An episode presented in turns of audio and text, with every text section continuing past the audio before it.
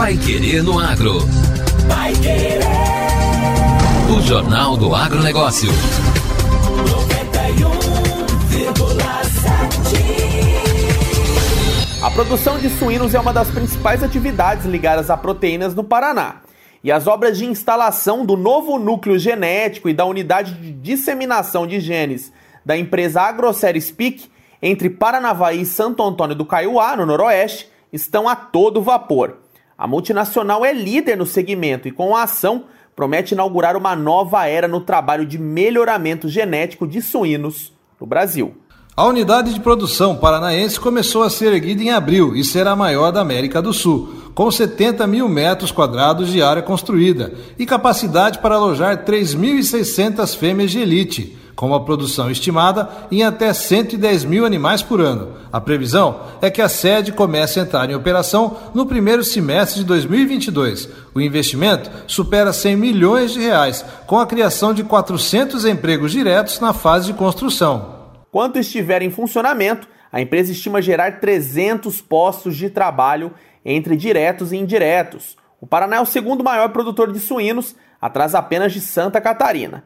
O governador Ratinho Júnior esteve por lá para ver as obras e afirmou que o estado pretende ser líder nesse quesito. Automaticamente também nos ajuda a melhorar a genética né, da, dos nossos produtores. Isso é fundamental. Nós queremos aí em dois, três anos no máximo ser o maior produtor de carne suína do Brasil.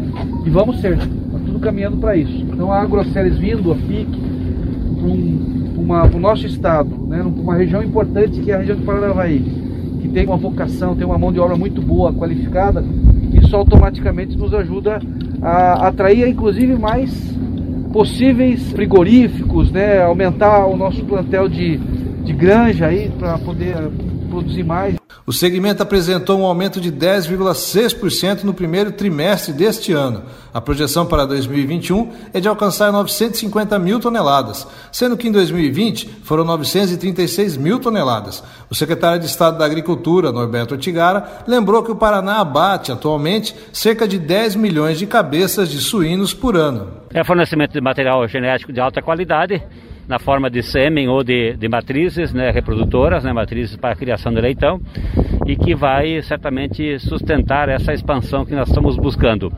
Há uma, um investimento bastante considerável em produção suína no Paraná. É, a gente vislumbra uma possibilidade concreta de quase dobrar de tamanho nos próximos 5, 7 anos. É, passando dos atuais 10 milhões de cabeças mais ou menos que a gente abate por ano para 17, 18, 20, quem sabe milhões de cabeça. É, aproveitando essas oportunidades que uh, esse novo status permite a gente abordar. O núcleo genético e a unidade de disseminação de Paranavaí estão instalados em uma área de aproximadamente 600 hectares. Destes, 10 são usados para a construção das unidades e o restante destinados a áreas de proteção permanente, com as vistas ao fortalecimento da biossegurança da área. A empresa já iniciou o processo de plantio de 200 hectares de eucalipto. O gerente de produção da AgroSéries PIC, Nevton Hector Brum, contou que a região foi escolhida pela estrutura.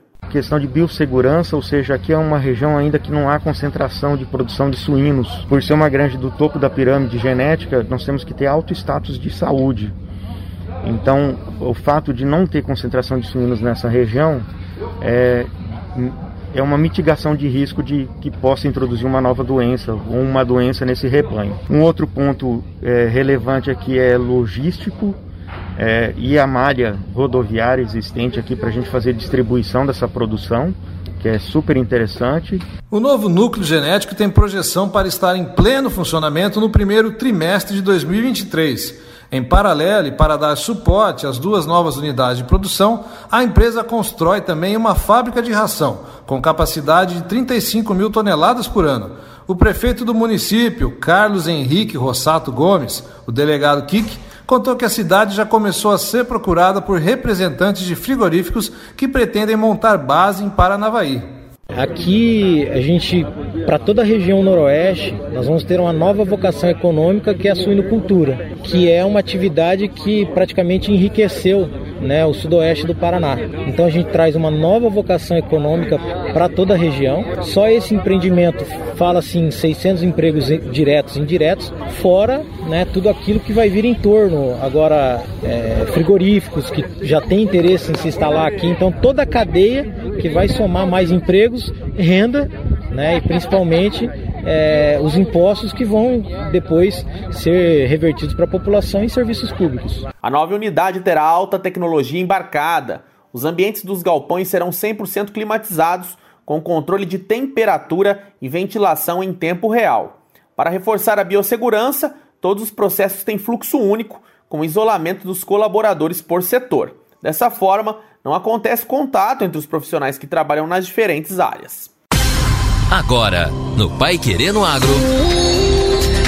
Destaques finais. Novo cadastro vai identificar agricultores familiares. O CAF, Cadastro Nacional da Agricultura Familiar, substituirá de forma gradativa a DAP, Declaração de Aptidão ao PRONAF, que identifica os agricultores familiares, qualifica as unidades familiares de produção agrária e suas formas associativas organizadas em pessoas jurídicas, possibilitando acesso às políticas públicas do governo federal. O lançamento do novo cadastro e o início da transição estão previstos para dezembro de 2021. Até que se conclua todo o processo, a DAP permanece como um instrumento de identificação dos agricultores familiares e suas organizações para fins de acesso às políticas públicas.